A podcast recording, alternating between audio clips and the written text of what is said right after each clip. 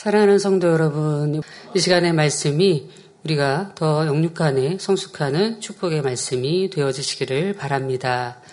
육체의 결여 여섯 번째 시간입니다. 여러 시간에 걸쳐 일상생활 속에서 흔히 찾아볼 수 있는 결여된 모습들을 살펴보고 있습니다. 육체의 결여 말씀 중에는 교양이나 예절에 관한 말씀들이 많이 나오는데요.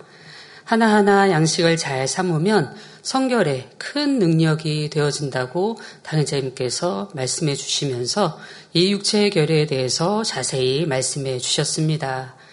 그렇다면 육체의 결여를 채우는 것이 성결과 어떻게 연관이 될까요? 주님을 영접하고 어느 정도 믿음이 생기면 명백한 비진리부터 버려 나갑니다. 말씀을 듣고 믿음이 자라면서 아, 이건 진리다. 이건 비진리다가 구분되기 때문에 비진리를 발견하는 대로 버려 나가기 시작하지요. 혈기, 미움, 간음, 시기, 질투, 탐심. 이런 속성들 중에서 한 가지만 있어도 믿음의 반석에는 들어갈 수가 없습니다. 다 버려졌을 때 믿음의 반석에 서는 것이고 악은 모든 모양이라도 버렸다고 말씀을 하시지요. 그리고 이렇게 믿음의 반석에 섰을 때 비로소 영을 향해서 달려가게 되는 것입니다. 말씀을 통해서 자신을 발견하고 팔복이나 성령의 아홉 가지 열매, 사랑장이나 선의 사단계, 믿음의 단계를 통해 내 안에 어떠한 결점이 있는가 발견해서 버려야 합니다. 말씀을 통해 드러나는 것을 많이 버렸는데 어느 정도 믿음이 성장하고 나면 영으로 더 깊이 들어가지 못하여 신앙이 정체되는 경우가 있습니다. 그럴 때 가장 쉬운 방법 중의 하나는 자기 부모나 가까운 가족들의 모습을 통해 자신을 발견하는 것입니다. 예를 들어 가족들이 변화되기 전의 모습 가운데 병개함이 많거나 어려움이 있을 때 쉽게 남의 탓을 하거나 남의 허물을 잘 전달하는 편이라면 자신은 그러지 아니하는지 점검해 보면 됩니다. 남의 허물을 잘 지적한다면 자신도 잘 발견할 수 있을 것 같은데 자신 스스로 발견하지 못하는 이유는 자기는 선하다고 생각하기 때문에 지적할 것을 지적한다고 여기는 것입니다. 늘 상대를 지적하는 사람들 중에는 자기 자신을 잘 모르는 사람이 있습니다. 또한 그 상대를 두려워서 쉽게 지적하지 못합니다. 권면을 해주고 싶어도 누가 쉽게 권면을 해줄 수도 없습니다. 왜냐하면 모든 것에 자기가 옳기 때문입니다. 선이 없고 사랑이 없고 또 옳지 않은 것들이 많이 보임에도 불구하고 내가 옳다라는 것들을 늘 주장하는 사람이기 때문에 상대는 화평함을 쫓기 위해서 그저 입을 다문다든가 아니면 상대를 권면해 주기 쉽지 않을 때가 많이 있습니다. 자기 요와틀이 강한 사람이 정작 진리에서 어긋나게 말하고 행동하면서도 자신은 잘 알지 못하죠. 진리의 말을 하고 진리로 상대를 깨우쳐 준다 하더라도 정작 영적인 사랑이 없는 가운데 상대를 지적하니 상대는 그 지적을 받지 못합니다. 혹여 내 주변에서 이런 경우가 있다면 자기가 옳다 하는 것을 버리고 성령의 깨우침을 구하면서 기도하다 보면 거울을 보듯 자신이 보일 수가 있습니다. 많은 사람들이 자기가 옳다 합니다. 옳다 주장하고 특히 머리된 입장이라고 한다면 가르치는 입장이 있기 때문에 늘 경계하고 삼가 조심해야 합니다. 그런데 상대를 지적함에 있어서 상대를 지적해 줬는데 상대가 기쁨으로 받지 않습니다. 그럴 때는 내가 진정 사랑으로 했는지, 진정 선으로 했는지, 상대를 마음껏 품어서 그 사랑 가운데 권면을 했는지 돌아봐야 합니다. 그렇지 않으면 상대가 말씀 가운데 자기를 잘 발견할 수가 없습니다. 예전에 제가 이제 이렇게 주의종을 사역을 하면서 상대의 주의종에 이런 이런 분들은 버려야 될 것 같습니다. 라고 말씀을 드렸어요. 그랬더니 이분이 별로 흔쾌히 기쁘게 받지 않습니다. 그런데 얼마 후에 당의자임을 만나보고 왔다고 합니다. 그리고 당사님께서 이런 이런 이런 말씀을 해주셨다고 한다 해주셨다고 얘기를 합니다. 근데 그 얘기가 제가 했던 말하고 똑같습니다. 그런데 그 말씀을 받는 당회자님 통해서 말씀을 들은 그 사람은 너무 행복하게 그 말씀을 듣는 것입니다. 똑같은 하나님 말씀으로 증거했는데 왜 내가 얘기할 때는 별로 기쁘지 않게 받고 당회자님께서 말씀을 하시니 기쁘고 행복하게 그 말씀을 받는 것을 보면서 내가 무엇이 잘못됐을까? 왜 똑같은 말씀을 증거하는데 상대는 기쁘게 받지 못하는 걸까라는 생각을 하면서 기도하다 보니 그 안에 영적인 사랑이 빠졌음을 깨우쳐 주셨습니다. 내가 상대를 위해서 금식하, 금식하거나 기도한 것도 아니고 내가 판단 가운데 내가 상대를 마음 중심에서 사랑해서 사랑 가운데 선의 마음으로 얘기하는 것이 아니라 말씀 가운데 찔르는 말씀이 되어지니 상대가 기쁘고 행복하게 말씀을 받지 않는 것들을 보게 됩니다. 그 뒤로 영적인 사랑을 위해서 많은 기도를 했던 기억들이 납니다. 특히 형제들 가운데 유독 혈기가 많다거나 자기가 가진 재물이나 지식, 인맥 등을 자랑하기 좋아하는 형제가 있다면 자신에게도 깊은 번송 속에 혈기와 들램이 있지 않은가 점검해 봐야 할 것입니다.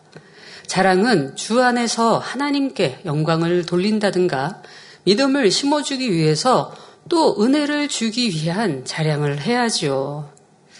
다음으로 성교를 이루어가는 과정에서 자신을 발견하기 쉬운 방법은 사소한 허물이라도 가볍게 여기지 않는 것입니다. 처음 말씀드린 대로 진리 안에서 나를 잘 발견, 발견하기 위해서는 내 가족의 모습을 보라 말씀 말씀드렸습니다. 이것이 육체의 결여와 연관되는 분야입니다. 작은 흠과 티라에서 무시하는 것이 아니라 그 근본 뿌리가 되는 육의 속성을 깨우치면 영으로 들어가기가 더 쉬워지지요. 예를 들어 정리정돈의 분야를 점검할 때 나는 주변을 그냥 조금만 어지럽힌다고 생각을 합니다. 그리고 너무 심하게 어지럽히지 않으니까 뭐 어지럽히는 거에 대해서 말씀을 증거할 때 아, 이게 나는 뭐 심하지 않으니까 이 정도는 괜찮지라고 생각할 수도 있습니다. 그러나 영으로 들어가고 싶은 사람이라면 그렇게 생각해서는 아니 됩니다. 왜 마음이 청결하고 반듯한 사람은 자연스럽게 정리 정돈을 잘 하게 되지요. 주변 환경을 어수선하게 두는 사람이라면 그만큼 마음이나 생각도 잘 정리되지 않고 육신에 생각이 많거나 생활에서 절도가 없을 가능성이 많이 있습니다. 또 가정을 어쩌다가 우연히 가게 돼서 그 방을 보면 그 방이 어지럽습니다. 혹여 내 모습 속에서 정리된 말, 정리된 생각, 정리된 모습들이 아닌가. 그런데 내 가정은 어떠한가 살펴보셔서 이런 거 하나라도 그냥 흘러버리는 것이 아니라 내가 바꾸고 행해 나갈 수 있는 우리 모습이 되어져야 할 것입니다. 반면 어떤 사람은 정리정돈을 잘 하는데 자기가 정리해 놓은 것을 남이 어지럽힌다 해서 짜증을 내기도 하죠. 혹은 저 사람은 가정교육을 잘못 받은 사람이구나 하고 상대를 무시합니다. 이 또한도 주님의 마음은 아닙니다. 권면하면서 가르칠 수도 있고 상대를 대신해서 정리해 줄 수도 있지만 자기 의와 틀 속에서 혈기를 내거나 정제함으로 대하는 것이 아니라 선과 사랑으로 포옹해 줄 수 있어야 하지요. 또 다른 예를 들어 식사할 때 좋아하는 것만 편식한다면 성결과는 어떤 관계가 있는지 생각하는 분이 얼마나 계시는지요. 내가 식사하는데 편식을 합니다. 좋은 것은 먹고 그렇지 않은 것은 안 먹습니다. 늘 성장하면서 사람마다 성장하면서 그냥 주로 먹고 살았던 것만 커서도 먹게 되더라고요. 그러다 보니까 사람들과 대면하고 사람들과 대할 때는 내가 안 먹어봤던 것들은 잘 안 먹을 수도 있습니다. 그러니까 나는 원래 그거 안 먹었으니까 피하거나 안 먹는다고 한다면 그 또한도 그냥 지나칠 것이 아니라 내 모습은 어떠한 모습인가, 내 깊이는 어떠한가를 이 음식 습관을 하나를 보면서 찾아보라고 말씀을 해주셨습니다. 식사할 때 편식을 한다면 반찬만이 아니라 범사에 편벽됨이라는 육의 속성이 없는지 점검해 보셔야 합니다. 편식을 하는 사람이라면 배도 금방 부르는데 맛있는 것만 골라 먹는 게 문제인가 생각한다면 내 속에 담긴 버려야 할 속성을 찾지 못하게 됩니다. 양이 적은 사람들은 그냥 맛있는 거를 그냥 먹고 그냥 다른 거는 배부르니까 금방 배불러지니까 안 먹습니다. 자, 이런 경우에 내 모습은 어떠한지 내가 식사할 때 모습을 생각하면서 혹여 사람에 대해서도 그렇게 대하지 않는지를 살펴봐야 합니다. 성령의 아홉 가지 열매 중 이것도 저것도 가한 화평의 마음이나 언행에 편백됨이 없는 마음을 이루었는지요. 자신과 잘 맞는 사람은 좋아하고 맞지 않는 사람들은 배척하거나 피하려고 하는 속성은 없을까요? 이것은 옳고 저것은 틀리고 자기적인 잣대로 상대의 단점을 품지 못하고 판단하고 있지는 않으신지요. 스스로 화평을 쫓는 사람이라고 하면서 싸우는 사람들을 보고도 무관심하게 지나치는 사람은 없는지요. 시간이 지나면 해결되겠지라고 생각하거나 아유, 저 사람 또 그러네 라고 하며 상대하지 않는 것입니다. 또는 화평을 쫓는다고 하면서 한 가지 주제로 서로 다른 의견인 두, 둘의 편을, 편을 드는 사람이 있습니다. 쉽게 말씀드리자면 한 가지 주제가 있습니다. 근데 A라는 사람과 B라는 사람이 다른 의견입니다. 같이 있을 때는 상관이 없는데 따로따로 얘기하면서 A 사람하고 있을 때는 A 사람 편을 듭니다. B 사람하고 있을 때는 B 사람의 편을 듭니다. 그런데 우연히 A와 B가 대화를 하게 됐습니다. 근데 어 이미경 목사님이 나한테는 이렇게 얘기했는데 또 B라는 사람은 어 이미경 목사님 나한테 이렇게 얘기했는데 다른 얘기를 합니다. 그랬을 때 서로 두 사람의 문제에 걸려서 다른 얘기들을 해줬을 때 이 사람 편을 들거나 또 B라는 사람의 편을 들었을 때 그 다음에 같이 만날 때는 어떻게 되겠습니까? 서로 불편한 상황이 될 수밖에 없고 서로 이간하는 상황이 되어질 수밖에 없습니다. 이 사람 얘기도 옳다고 하고 저 사람 얘기도 옳다고 한다면 이것이 화평이라고 생각하면 아니, 되, 아니 되지요. 이럴 때 나는 상대에게 좋은 사람이 될 수 있습니다. A 사람한테는 A 사람의 편을 드니까 좋은 사람, B의 사람한테는 B 사람, B의 사람의 소리를 들으니까 옳다 하니까 B 사람한테는 내가 좋은 사람이 될 수는 있습니다. 그렇지만 삼자 대면을 한다면 어떤 상황이 되겠습니까? 각기 다른 편을 들었는데 같이 모여 대화한다면 곤란한, 곤란한 상황이 생길 수밖에 없습니다. 이것은 화평이라 할 수 없지요. 진정한 화평은 진리로 바로 보고 분별해 줄 수 있어야 합니다. 당장은 내 편을 들어주지 않아서 서운할 수 있지만 진리를 쫓고 기도하는 사람이라면 진리 안에서 분명한 답을 찾아갈 것입니다. 그런데 나는 화평을 쫓는 사람이라 생각하지만 누군가에게는 신경 쓰는 게 싫은 편벽된 마음임을 알 수 있습니다. 이렇듯 음식을 먹을 때도 내가 좋아하는 것을 먼저 먹기보다 다른 사람을 먼저 배려하는 마음이 있는지 살펴야 합니다. 내가 좋은 것을 누리지 못한다 해도 진심으로 상대에게 좋은 것을 주려는 희생과 섬김의 마음을 이루었는지 이런 분야도 점검할 수가 있지요. 내 유익을 구치 아니하고 상대의 유익을 구해주고 상대를 배려해 주는 마음이 화평을 쫓는 마음입니다. 마치 작은 실밥 하나를 끌어당기면 줄줄이 실이 풀려 나오듯 이 작은 결혈을 통해 깊은 육의 속성까지 발견하여 버릴 수 있다는 것이지요. 이것은 작은 것이기에 별것 아니다라고 지나치지 말아야 합니다. 작은 것이라도 살펴서 더 깊은 속성까지 발견해 나가야 하지요. 온용으로 들어가려고 하면 세밀하게 자기를 관찰할 줄 알아야 합니다. 내 말 한마디 속에 판단인가, 정쟁인가, 수근거림인가, 시기인가, 질투인가, 이 말 한마디 속에서도 나를 찾아본다면 진정 아버지 원하시는 내 모습을 변화시켜 나갈 수 있습니다. 이렇게 영과 온영을 사모하는 우리들이 온전해지기 위해 부족한 분야들을 발견할 수 있도록 여러 시간에 걸쳐 육체의 결여에 대한 말씀을 증거하고 있습니다. 사람이 보고 듣고 배운 지식이나 느낌, 경험, 실제 행해보는 체험 등이 부족할 때 육체의 결여가 생길 수 있다 말씀드렸습니다. 믿음에 깊이 들어와서 하나님을 지극히 사랑하여 영으로 들어가고 온영으로 들어가려고 하는 사람들은 우리 하나님 마음, 주님의 마음을 닮아야 하기 때문에 깊은 성까지도 마음에 명심하고 만들어 가야 합니다. 그래야 영에서 정체되지 않고 영에서 또 온영을 향해 달려갈 수 있는 것이지요. 지난 시간에 이어서 이 시간도 육체의 결에 대해 구체적인 사례들을 살펴보겠습니다. 예를 들어 남의 집에 갈 때 경우입니다.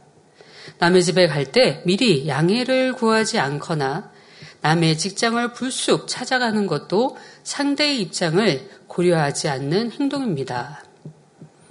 다른 사람의 집에 방문했을 때 주인의 허락 없이 닫힌 방문을 열어보거나 마음대로 곳곳을 둘러보며 구경하는 것도 매너에 어긋나지요. 남의 집에 가서 마음대로 이곳저곳을 보던 사람이 말씀을 듣고 나서 이젠 주인의 허락을 구해야지 생각하고 방을 보여달라고 합니다. 그런데 정작 주인은 방을 보여주고 싶지 않은데도 거절하기 어려울 수 있지요. 잘 정리하고 사는 사람이라도 내 방이 아닌 내 자녀의 방을 미리 자녀에게 허락받지 않고 보여준다면 이 또한도 합당치 않은 마음일 수 있습니다. 또는 허락도 없이 이곳저곳을 열어본다면 결례가 될 수 있습니다. 정리도 잘 해놓고 어둡게 해놓고 사는 사람이라면 주인이 알아서 방 구경을 시켜줄 것이기 때문이죠. 예를 들어 집들이를 간다. 그럴 때는 집 주인이 방문을 열어놓고 보세요 라고 합니다. 그러기 전에는 물론 내가 새 집을 가서 구경하고 싶고 보고 싶기도 하지만 주인이 미리 얘기해서 이렇게 방 구경하세요라고 하지 않는 이상은 먼저 어, 방 보여주세요 한다면 거절하기 쉽지 않겠죠. 이렇게 허락을 구하는 것도 거절하는 게 어렵지 않도록 구해야 합니다. 어디에서 이런 말을 들었습니다. 윗사람의 부탁은 이미 부탁이 아니라 거절할 수 없는 명령이라는 것입니다. 이 소리를 들었을 때 많은 생각을 하게 되었습니다. 윗사람으로서 쉽게 부탁하는 일도 상대에게는 거절할 수 없는 일이 되기에 윗사람이든 가까운 가족과 친구 사이에도 쉽게 부탁하는 일보다 스스로 할 줄 알아야 하지요. 또 다른 결로로 길이나 공공장소에 자기가 쓴 물건이나 쓰레기를 버리는 것, 화장실이나 수도가에 더러운 흔적을 남기는 것도 주님의 신부다운 모습은 아니지요. 차를 끌고 다니다 보니까 어, 주유할 때 보통 보면 영수증을 또 버리기 위해서 또 주유할 때 이제 쓴 비닐 장갑을 버리기 위한 쓰레기통을 만들어 놓습니다. 예전에는 그 쓰레기통이 넣는 구멍이 컸어요. 근데 요즘에는 딱 그냥 비닐 장갑하고 그 영수증만 들어갈 수 있게끔 쓰레기통이 작아진 것을 볼 수 있었습니다. 왜냐? 사람들이 차에 있는, 자기 차에 있는 쓰레기를 거기에서 버리기 때문입니다. 그래서 예전보다 그 쓰레기통이 작아졌더라고요. 이렇듯 우리의 모습 가운데 주님의 자녀로서 뭐 세상 사람들이야 어떻게 하든 간섭할 수 없지만 우리가 주님의 자녀로서 공공장소에서도 깨끗이 뒤처리를 해야 합니다. 하나님의 성전에서 화장실은 어떻게 사용하고 계시는지요? 당의자님께서는 출장을 가셔서 호텔이나 콘도에 묵으실 때 최대한 사용한 흔적을 남기지 않으려고 하셨다고 말씀을 들었습니다. 그 말씀을 들은 성도님들, 우리 만민의 성도님들은 어디를 가든 그리스도의 향을 내곤 하지요. 수련회를 하는 장소 주변 펜션에서도 그런 일이 있었습니다.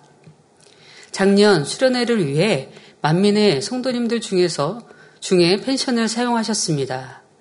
펜션을 사용하고 나간 자리에 다른 손님이 입실 시간보다 일찍 도, 착한 것입니다. 문을 열어보니 깨끗해서 먼저 사용하겠다고 펜션 주인에게 이야기했지요. 펜션 주인은 청소가 아직 안 된 곳이라고 말을 했다고 합니다. 그런데 손님은 어? 여기 깨끗한데요? 라고 한 것이지요.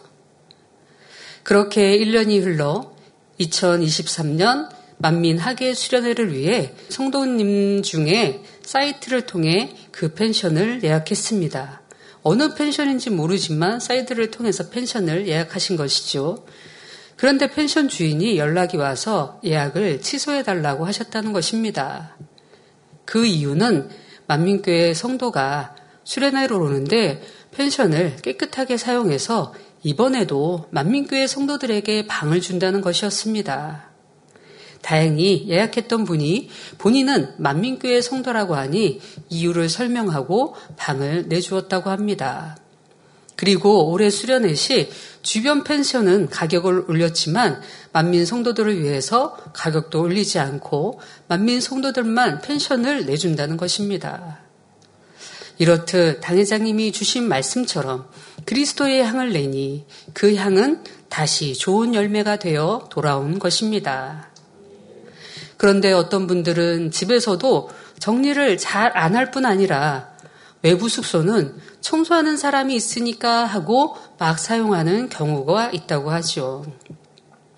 집에서는 수건 한 장이라도 충분한 것을 여러 장을 쓰거나 전기나 수도를 아끼지 않고 낭비하며 사용한다면 하나님 앞에서도 자신도 모르게 결여된 행동이 나타나는 것입니다. 또 다른 예로는 주방을 지저분하게 주부로서 주방을 뭐 주부가 됐든 또 내가 자취를 하던 우리 남성도님들이 가정 일을 돕기 위해서 해주던 주방, 주방을 지저분하게 사용한다거나 냉장고에 물건을 찾지도 못할 정도로 채워서 유통기한이 지난 줄도, 지난 줄도 모르고 가족에게 음식을 내놓는 경우는 없으신지요? 여러분 냉장고 예배 끝나고 한번 냉장고를 싹 열어보세요. 열어보셔서 제대로 음식물의 뚜껑은 잘 닫혀 있는지 또 그냥 비닐채로 그러니까 냉동실 같은 경우도요. 우리가 아유 얼려 있는 것이고 차가운 곳이니까 뭐, 뭐 세균이 많이 번식 안 하겠지라고 생각하겠지만 세균이 제일 많은 곳이 얼음통이라고 합니다. 예. 네. 그리고 참 좀 뭐 민망한 얘기일 수는 있겠지만 변기 통의 세균보다 핸드폰의 세균이 더 많다고 합니다. 왜냐하면 변기통은 우리가 청소할 때 자주 닦잖아요. 근데 휴대폰은 잘 닦질 않습니다. 그러니까 얼마나 이렇게 만지고 저렇게 만지고 화장품에 만지고 뭐 기름때에 만지고 음식 먹고 만지고 얼마나 때가 많겠습니까? 여러분 잘 닦, 닦으시면 좋을 것 같습니다. 네. 주방에서 살림, 살림하시는 분들이 혹여 밥통에 김이 나오는 부분, 또 밥통에 김이 나와서 그 안에 있는 뭐 뚜껑이라든가 김이 딸랑딸랑 하는 그 뭐 명칭은 정확하게 모르겠지만 그 부분을 한번 들춰보세요. 깨끗한지. 이런 부분을 들춰보면 오래된 밥풀이나 아니면 밥물이 굳어서 속이 누렇다거나 하는 경우들은 없는지요. 여러분 보이는 것보다 보이지 않는 곳을 찾아서 깨끗하게 만드시면 얼마나 겉에 보이는 것도 깨끗하겠습니까? 얼마나 겉에는 이쁘게 화장하고 또 이쁘게 꾸미고 마스카라 하고 입술도 이쁘게 칠하고 또 옷도 깔끔하게 입는데 뭐 서랍을 열어보고 주방을 열어보고 이것저것 열어보면 지저분합니다. 냉장고를 열어봤더니 그냥 음식들이 지저분하게 뭐 봉지채로 그냥 먹다가 놓은 거 그렇게 있습니다. 우유도 우유팩도 이렇게 위 뜯으면 뜯으면 거기에 얼마나 세균이 많이 들어갈 텐데 뜯는 우유보다 뭐 뚜껑 있는 우유를 사는 게 훨씬 더 낫겠죠. 그런 식으로 아 냉장고가 깨끗한 곳이 아니구나라고 생각해서 항상 또 물건을 빼고 닦고 정리하고 하면 좋은데 과연 냉장고 정리는 얼마나 하고 계신지요? 화장실이나 주방 이곳 저곳에 곰팡이가 껴있는데도 그대로 방치해 둔다면 깨끗한 주변 환경이 될 수 있도록 고쳐 나가야 합니다. 옛날 사람들은 락스를 많이 사용했죠. 요즘에도 뭐 락스를 많이 사용하고 또 락스를 이용한 많은 다른 제품들이 나오기도 합니다. 냄새가 심한 락스로 곰팡이를 닦는다고 잘 없어지지 않습니다. 제가 이제 경험한 바로 뿌리면 달라붙는 락스가 있습니다. 보통 물 같은 거는 뿌려놓으면 이렇게 흘러내리지만 달라붙는 락스 한번 찾아보세요. 그럼 달라붙는 락스가 있습니다. 그거는 흘러내리지 않고 딱 달라붙어 있습니다. 곰팡이나 물때가 있는 곳에 이 세제를 딱 뿌려놓고 30분만 지나면 깨끗해집니다. 그리고 물만 쫙 뿌리면 금세 깨끗해지고 또 심한, 냄, 심한 냄새로 고생하지 않아도 되죠. 자, 이렇듯, 아, 이, 이거를 곰팡이를 어떻게 해야 어, 빨리 이걸 할 수 있을까라고 찾아봅니다. 찾아보면 나 같은 사람이 또 많이 있기 때문에 그런 제품들이 많이 나오더라고요.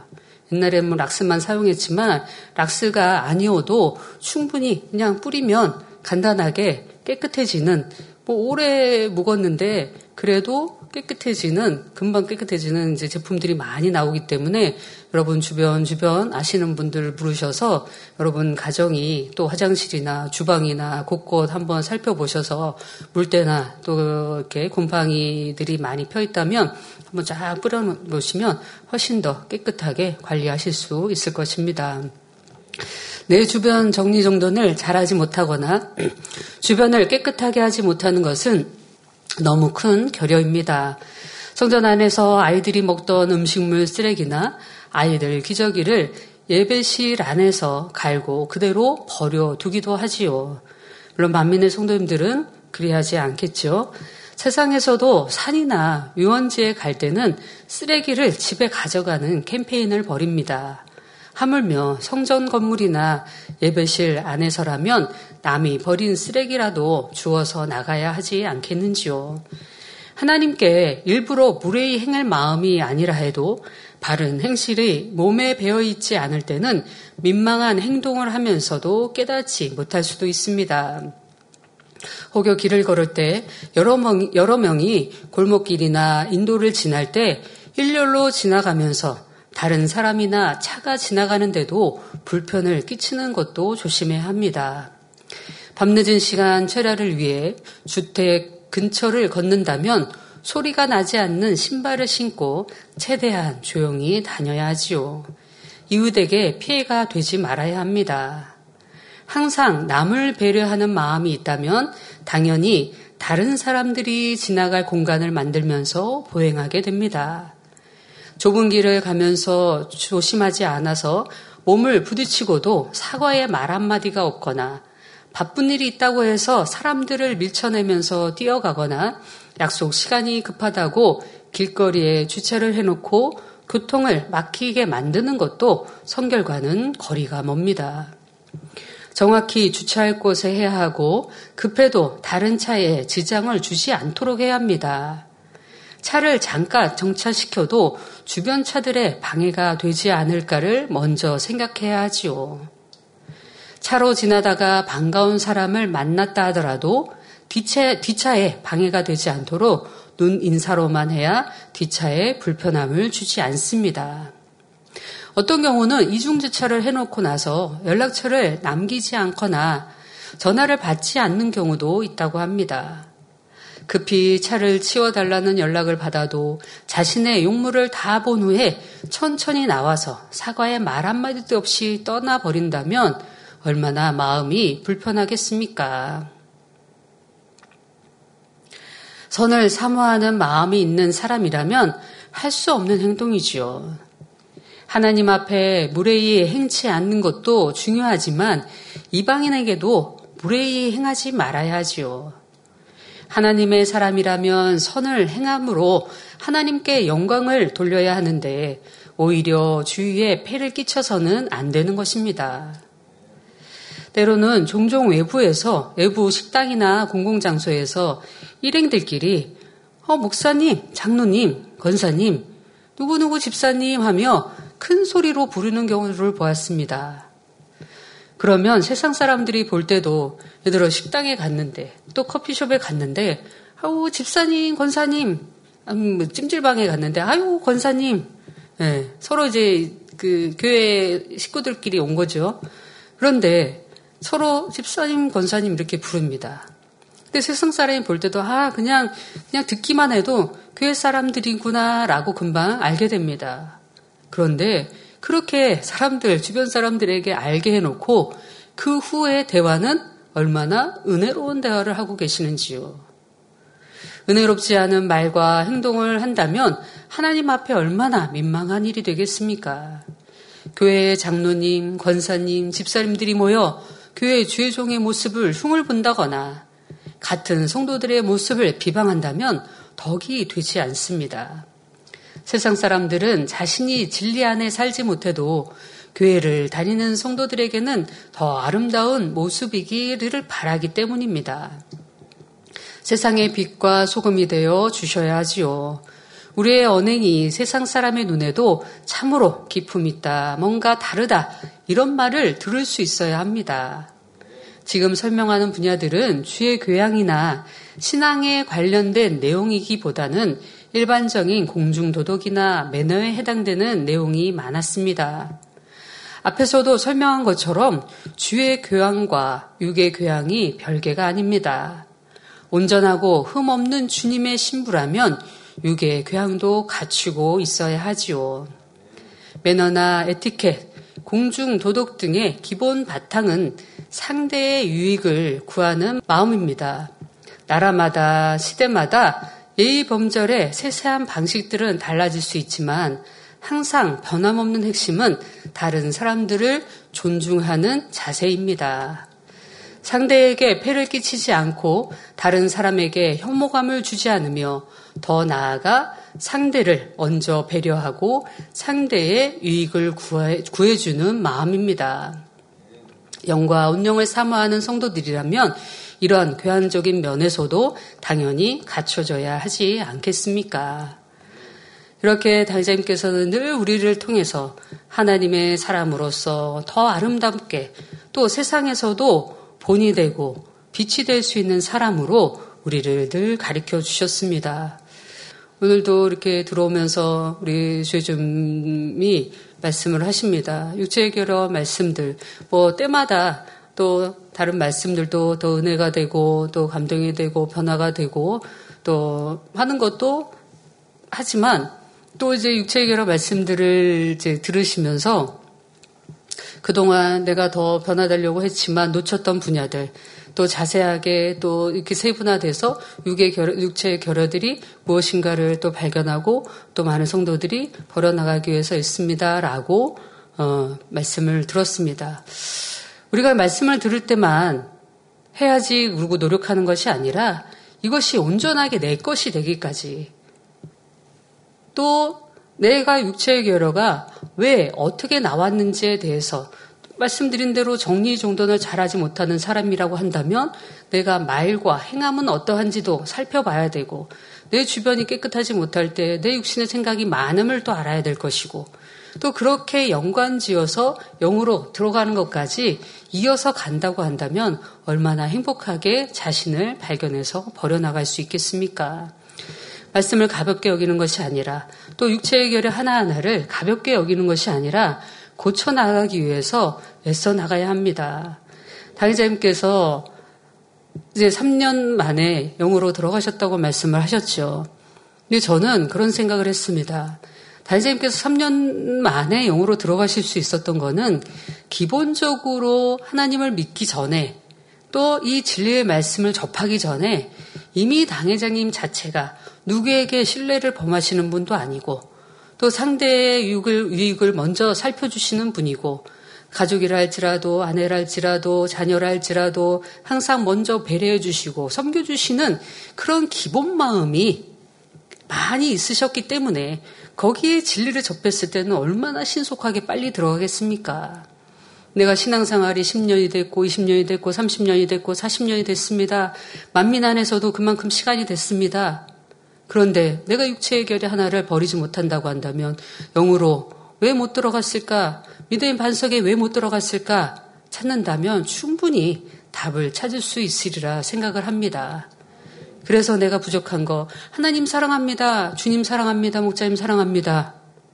라고 끝날 것이 아니라 사랑한다면 그만큼의 상대가 원하는 모습으로 하나님께서 원하시는 모습으로 또 우리가 목자 담을 모습으로 내가 내 위의 사람이 목자 담는 주의 종이 목자 담는 일꾼이 되길 바라는 것이 아니라 내가 그런 사람이 되어져서 많은 분야의 빛과 소금의 역할을 감당할 수 있는 복된 성도님들 되시기를 바랍니다.